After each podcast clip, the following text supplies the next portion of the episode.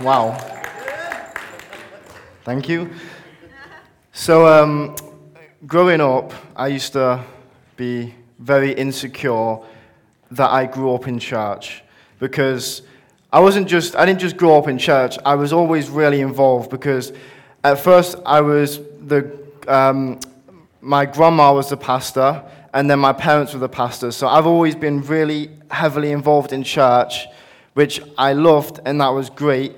But in high school, that made me very insecure because I didn't fit in. There was a lot of things that I believed, things that I did that my friends wouldn't, and there was a lot of things that my friends did and believed that I didn't or wouldn't do.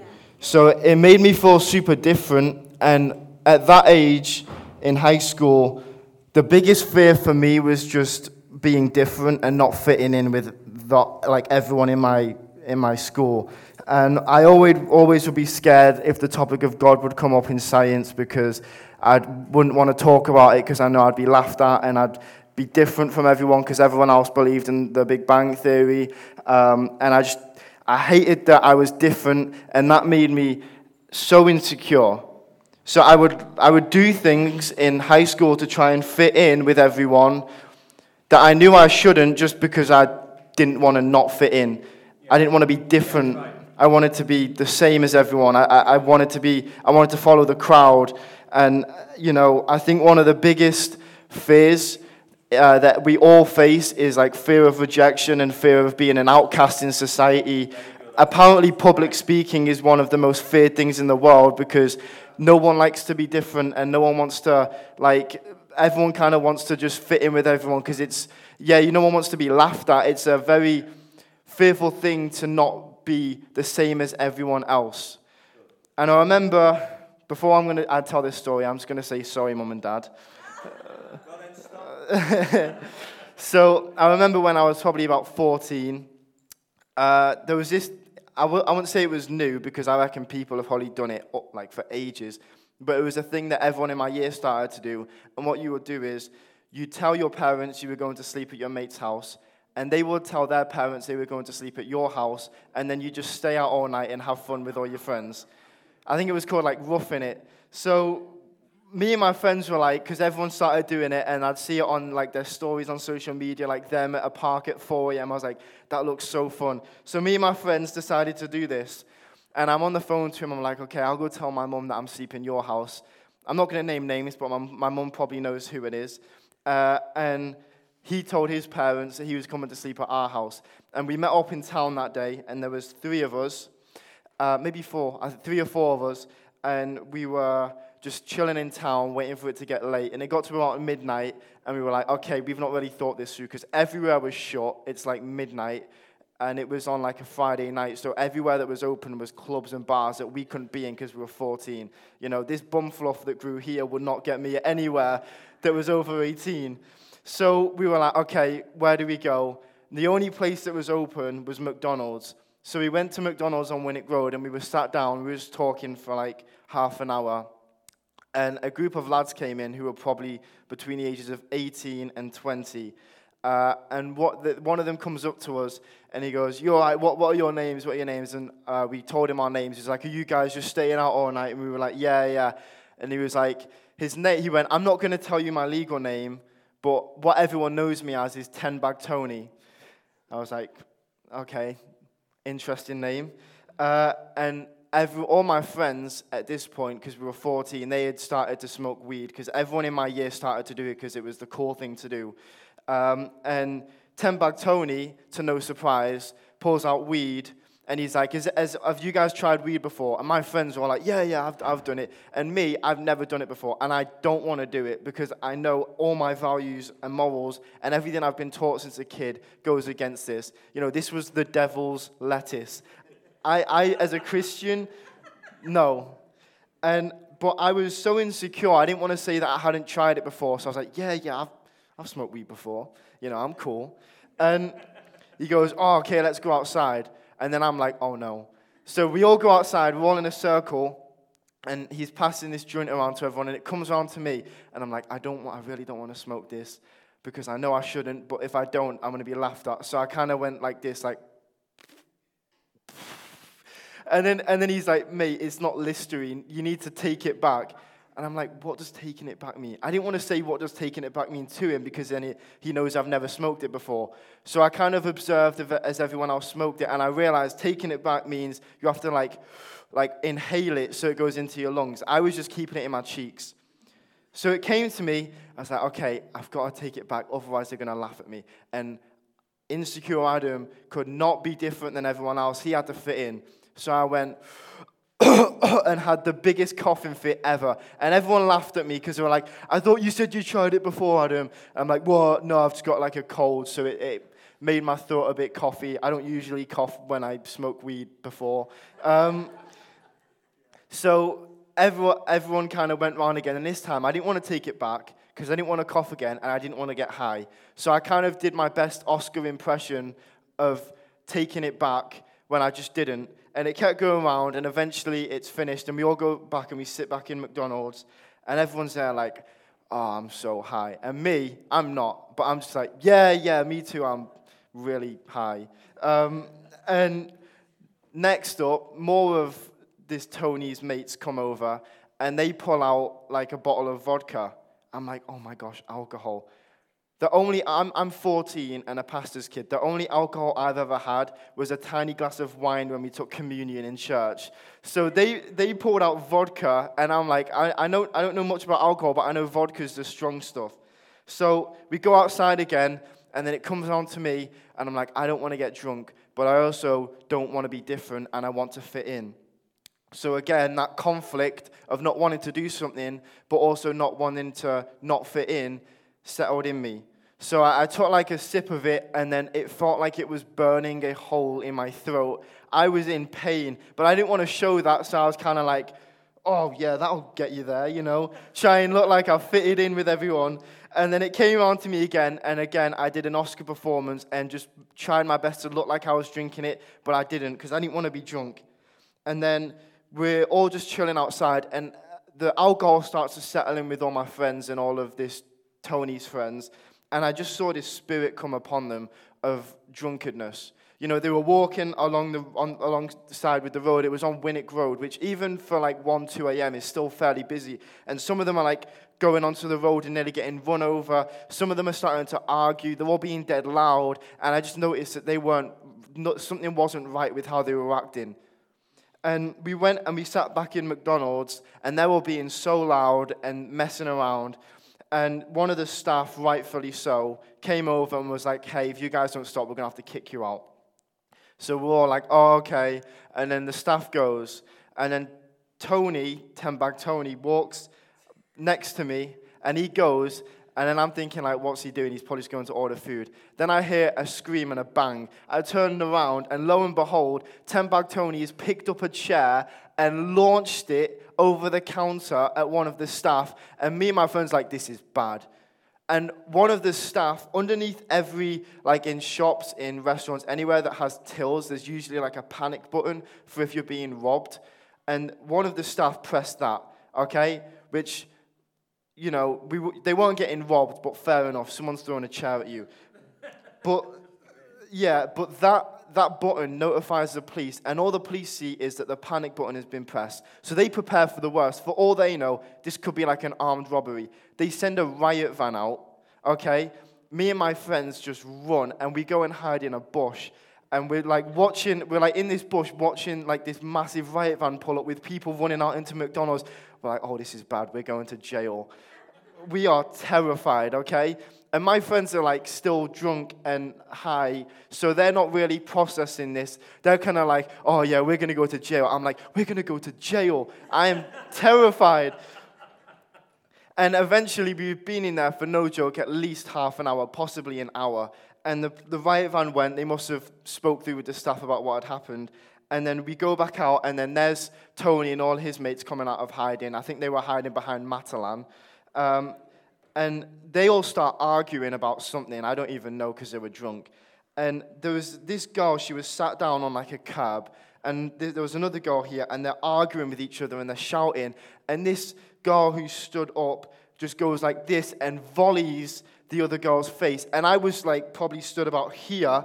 I just saw her nose break and blood go everywhere. And then a passerby called the police because they just saw violence. So me and my friends were like, right, we cannot be near Tony and his friends. So we run off to the train station scared that like there's going to be a police helicopter coming to tra- track us down. So we were hid because the Warrington Central train station is open. We were hid at like the bike bit so that they couldn't see our heads because we thought there was actually going to be a police helicopter coming for us. And I remember just sitting in that train station with a lot of remorse, a lot of guilt and shame, and I was scared. Because what I had witnessed was like, I had witnessed something that was spiritual, but a dark spiritual force over these people. And my friends are there and they're kind of just laughing about it, but I'm seriously shook up by what had happened that night. And I remember I just had this realization, and for the first time in my life, the insecurity went because I realized if that's what the world is, I'm glad I don't fit in with that.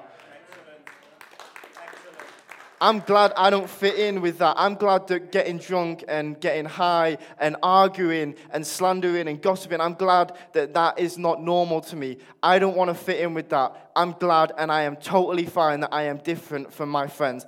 I am glad that my, my parents are happily married and not divorced like most of my friends were. I'm glad that on Sunday, when my friends would all go to football and I couldn't because I had to be in church, I'm glad that I didn't fit in because of that. There was so much and the realization that came to me that I am glad that I don't fit in. All the insecurity, all the insecurity and the fear of, of not being normal just went because I realized if this is the world, I don't want to fit in. And I don't think that I'm on my own. If you're a Christian in here, maybe you are like me and you grew up in church or you were a pastor's kid, or maybe you found God when you were 20 or you found God when you were 80. It doesn't matter. But if you found God in this place, there would have been a time where you realized, I don't want to be the same as the world. I don't want to fit in with them. I kind of just want to be different and, and set apart. And the Israelites were enslaved in Egypt and God pulled them out of slavery. That's a, a, story with itself. If you don't know about that, read the book of Exodus. God pulled his people out of slavery from Egypt. And the first thing he did when he pulled them out was he gave them laws. Not just, I know there was the Ten Commandments, but in the whole of Leviticus, there's 613 laws. And, and what God said to them was, I know you've just been in Egypt and you've seen the way the Egyptians live. You've seen their lifestyles. You've seen what they've said is good and what they've said is wrong. And I know you're surrounded by the Jebusites, Canaanites, Amorites, Hittites, every ites on the planet. I know you've been surrounded by all these different nations and you've lived in different nations and you've seen their ways and how they live. But I want you to live by my ways. When I asked God what He wanted me to preach on, He spoke clearly to me.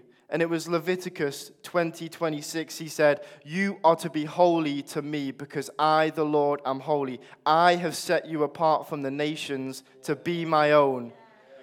And although it, I didn't realize when I was in that train station and I had that realization, what really happened in me there was that I was glad that I was set apart and that I was different from the world. And you see, when this verse was given and this commandment to be holy was given to the Israelites, there was an issue, there was a problem. Because the Israelites, this was before Jesus, this was pre Jesus, and the Israelites still had all their sin nature. And we read through the whole of like the Old Testament how God is constantly wrestling with the Israelites to be holy because they're constantly making idols and worshiping that and they're constantly walking away from God and not following God because they were controlled by their sinful nature.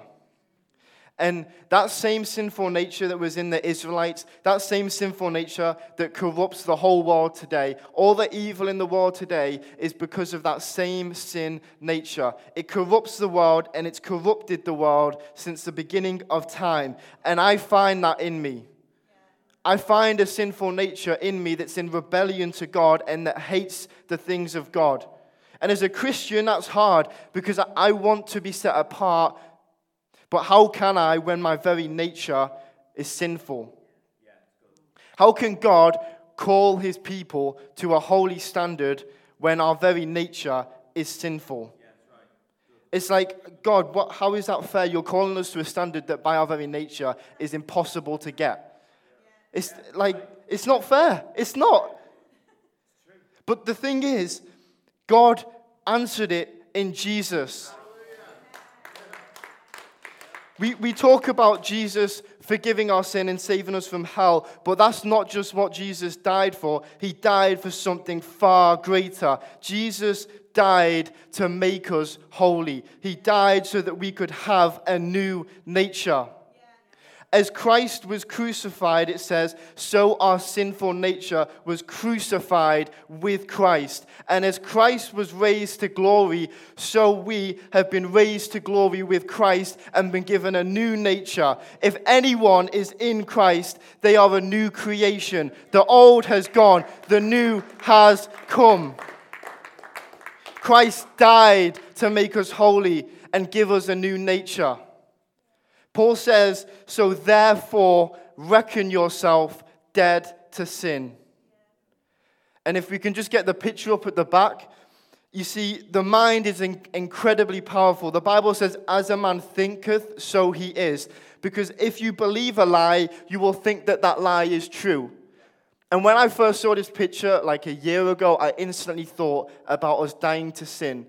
Because here is a, lo- a load of sheep, and at first it may look just like a normal like packed of sheep trying to get through a gate, but when you look closely, you see there's not even a fence there. They're following a fence that isn't even there. All it takes is one of them sheep to step out and realize there's no fence. And sometimes when we don't reckon ourselves to sin and we believe that we're still controlled by sin and that our sinful nature still has the power over us, we walk out in that sinful nature because as we think, so we will act. And sometimes as Christians, we can be like them sheep believing a lie, believing that this sinful nature is, is, it has the power over us and we have to obey it and obey what it when it's tempting us and when it's telling us to do things we know we shouldn't. But it says that the truth will set you free, and the truth is you are dead to sin, so therefore reckon yourself believe that that sinful nature that you have was crucified and all its passions, all the addictions, all the habits that you can't seem to break, believe that they were crucified with Christ and you are dead to sin and alive to God in Christ. The old has gone, the new has come. You have gone from the darkness to the light. God pulled you from the slimy pit and set your feet on a rock. You have been made new. You have been regenerated. And the answer to the sinful nature is our new nature. There's a scripture that says, Do not be conformed to the image of the world. And when I read that verse and I, I was looking at what the word conformed meant in the Greek, and the word, I'm going to botch this, but it's simorphe. And what simorphe means is to behave like because of a similar nature. So when it says, do not be simorphe to the image of this world, it's saying, don't behave like the world just because you have the same nature as them. Because although our sinful nature was crucified, that's not to start believing that we should be perfect. Because it also says, if you say you have no sin, then you're a liar. Because even though that sinful flesh has been crucified with Christ, that sinful nature is going to still try its best to live out in you and to take control of your mind and your soul. So it says, Do not behave like the world because you have the same nature as them. But it also says in Romans that God, before the beginning of time, predestined those that love him to be conformed to the image of his Son, Jesus Christ. Because now, as a Christian, you have two natures your sinful nature and your Christ like nature. So it's who am I going to be conformed to?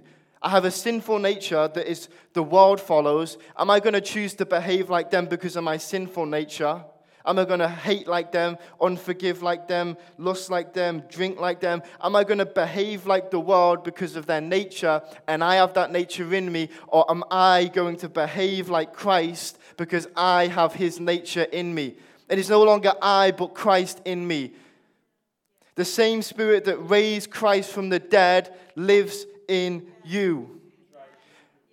And choosing to be set apart is choosing to set yourself apart from the sinful nature that the world is followed by and choosing to be conformed to the image of Christ and living out in your Christ like nature, a holy nature, the Holy Spirit. And uh, how do we how do we walk in the new man then? How do we crucify the flesh and the sinful desires and choose and learn to walk in the new man? Because that's something that I've always struggled with. I'm like, yeah, God, you made me new, but this sinful nature's still here. And although he doesn't have the power, he still wants to get out and do and have his own ways. And it says, after it says, do not be conformed to the image of this world, it says, but be transformed by the renewing of your mind. And when I was reading that, that word renewing can also mean renovating. And I was like, I've got the perfect analogy because anyone who knows right now, my family are renovating a house. and I remember the first time I went to visit this house and I knew that my parents were looking at it. I was going around and I was like, oh my word, because there was so much work to be done. It's not like completely destroyed, but there's, there's a lot of work that needs to be done. And I went over to my mom and I was like so confused. I was like, Mom, why on earth are you and dad thinking about actually buying this house? Because look at it, you know? And my mum went, Adam, me and your dad are not looking how you're looking at it. You see, Adam, you are looking at the house at its current state, at its current condition, but me and dad are looking at the beauty of the potential of what this house can be. My parents were not just buying the house so that they can leave it as it is. They were buying the house to renovate it, to transform it and renew it to glory, to make it a beautiful house. And scripture says that we were bought at a high price. God bought us at a high price with the precious blood of his son, Jesus Christ. He did not buy us at a high price to leave us to live in our old man and to still be slaves to sin. He died and he bought us at a high price so that he could make us new, that he could transform us into beauty and glory. So, how on earth can I let God renovate me? About six months ago, there was a car that has been has served our family so well. It's the Ford Galaxy. We love that car. And I'm not, I know this is used lightly. I'm not using these words lightly. That was a godsend, that car. We were thinking about selling it about six months ago before we were thinking of moving house. And for some reason, we didn't because we never used it. It was just sat in the garage. And for some reason, I know now that that was God, that we did not sell that car because it has been the greatest tool to renovate in our house. all the all like the junk and the rubbish and the, the previous owner's stuff that's been in the house that we've had to move to the tip that car is huge. It's fit loads of it in and we've managed to save so much money on not getting skips because we've had the ford Galaxy to help us get it to the tip. It's been an asset you know? So it's been such a great tool to renovate in our house. And those tools that we can use to renovate our minds, to renovate our souls and our spirit. And the greatest tool, first of all, is the Word of God. That is the Ford Galaxy of your minds. It, it's the greatest tool to renovate in your mind, to being able to think new. The truth will set you free from your old sinful nature. So read the Word of God. That is the truth. The Word of God, it pierces through bone and marrow. If you need to renovate your mind, read the Word of God. I, I could, yeah, I could stop there. Read the Word of God. I will. Because it says in Scripture, what you what you sow to, you will reap a harvest from. If I had to check myself for this the other week because I'm watching TV programs and I'm like, this is just feeding my flesh and I'm reaping a harvest from my flesh because of it. if I'm constantly feeding my flesh and listening to songs that constantly talk about sex, drugs, and money, and I'm constantly listening to podcasts or watching the news and watching TV shows that are filling my mind with nonsense and lies that aren't true and, and things that go against God and His ways, then I'm going to reap a harvest from my flesh. And, and I'm not saying where some people get really strict on this and they say a Christian should never listen to anything secular, never read any secular books, never watch any secular TV programs. I don't think I've ever watched a Christian movie, to be honest, because let's be honest, all the best ones are secular. But what I'm saying is have the discernment to be like, is this TV program that I'm watching going to feed my flesh? Is this going to make me reap a harvest from my sinful nature? Have the discernment to realize is this feeding my sinful nature and my old man and helping him to, to walk out in my life? Instead of, uh, of filling your minds and souls and spirits with the things of this world, fill them with the things of God. Listen to worship music. When I, whenever I listen to worship music, there is instantly a peace that comes in the room and a presence.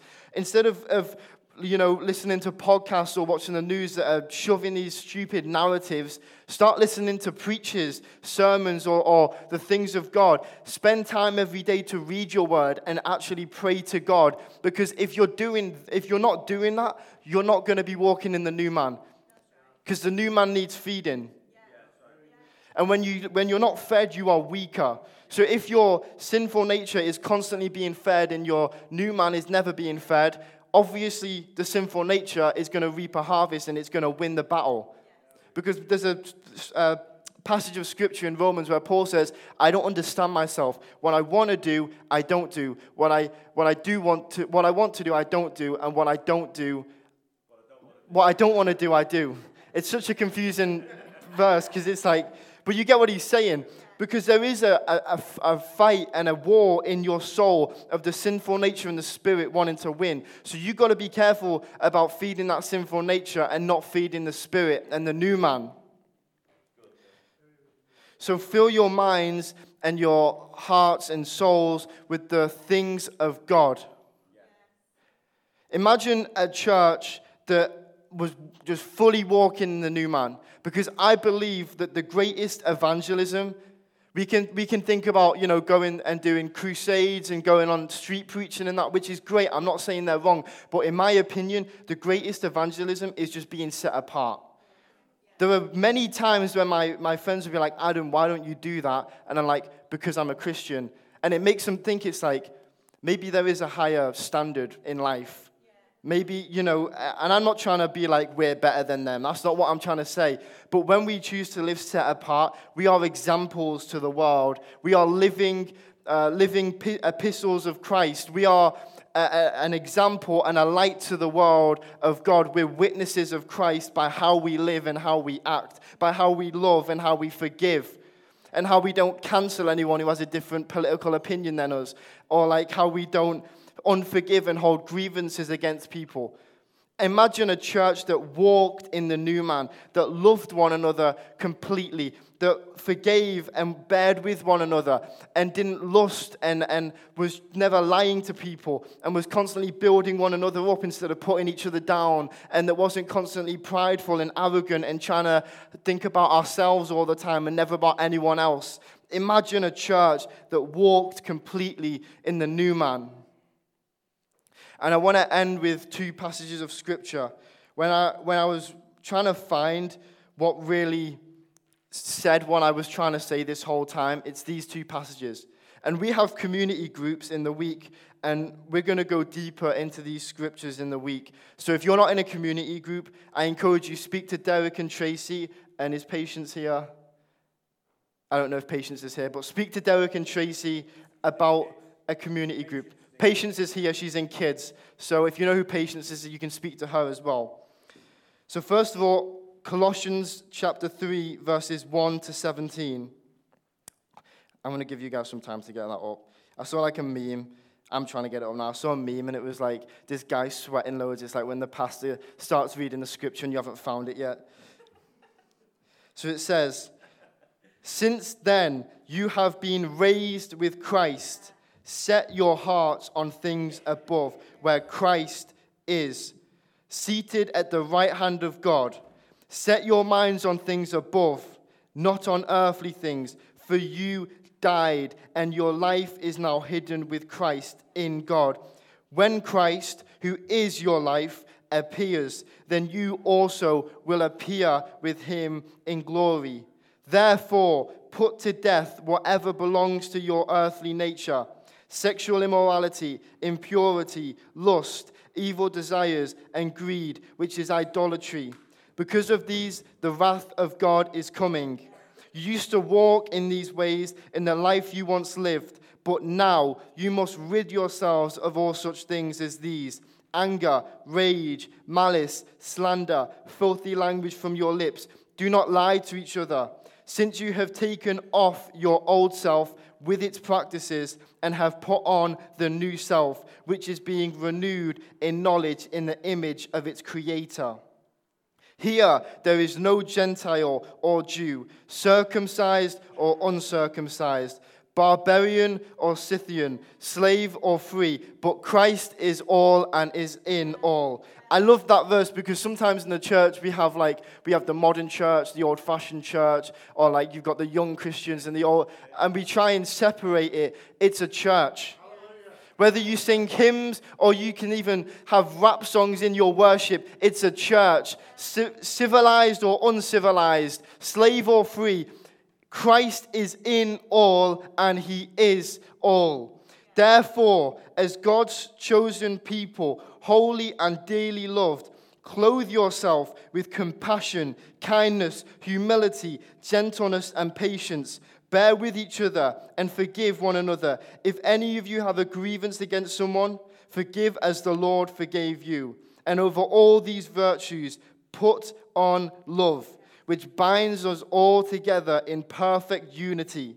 Let the peace of Christ rule in your hearts since as members of one body you were called to peace, and be thankful. Let the message of Christ dwell among you richly as you teach and admonish one another with all wisdom through psalms, hymns, and songs from the Spirit, singing to God with gratitude in your hearts. And whatever you do, whether in word or deed, do it all in the name of the Lord Jesus, giving thanks to God the Father through him. And next, I want to go to Ephesians chapter 2, verses 1 to 10. It says this As for you, you were dead in your transgressions and sins, in which you used to live when you followed the ways of this world and of the ruler of the kingdom of the air, the Spirit who is now at work in those who are disobedient. All of us also lived among them at once, gratifying the cravings of our flesh and following the desires and thoughts. Like the rest, we were by nature deserving of the wrath of God, but because of his great love for us, God, who is rich in mercy, made us alive with Christ. Even when we were dead in sins, it is by grace that we have been saved. And God raised us up with Christ and seated us with him in the heavenly realms in Christ Jesus, in order that in the coming ages he might show the incomparable riches of his grace expressed in his kindness to us in Christ Jesus. For it is by grace you have been saved through faith. And this is not from yourselves, it is a gift of God, not by works so that one can boast. For we are God's handiwork created in Christ Jesus to do good works which God prepared in advance for us. I don't know about you, but when it says about us being God's masterpiece, I think of the house we're renovating. And I know that once we finish that, it would have been way more special than if we had just bought any other house because we will see our works when we look at this house. This house will be our masterpiece because we did that. And while we were dead in our sins, God made us alive to Him through Christ. And when He looks at us and the work that He did in us, He says, That and they are my masterpiece.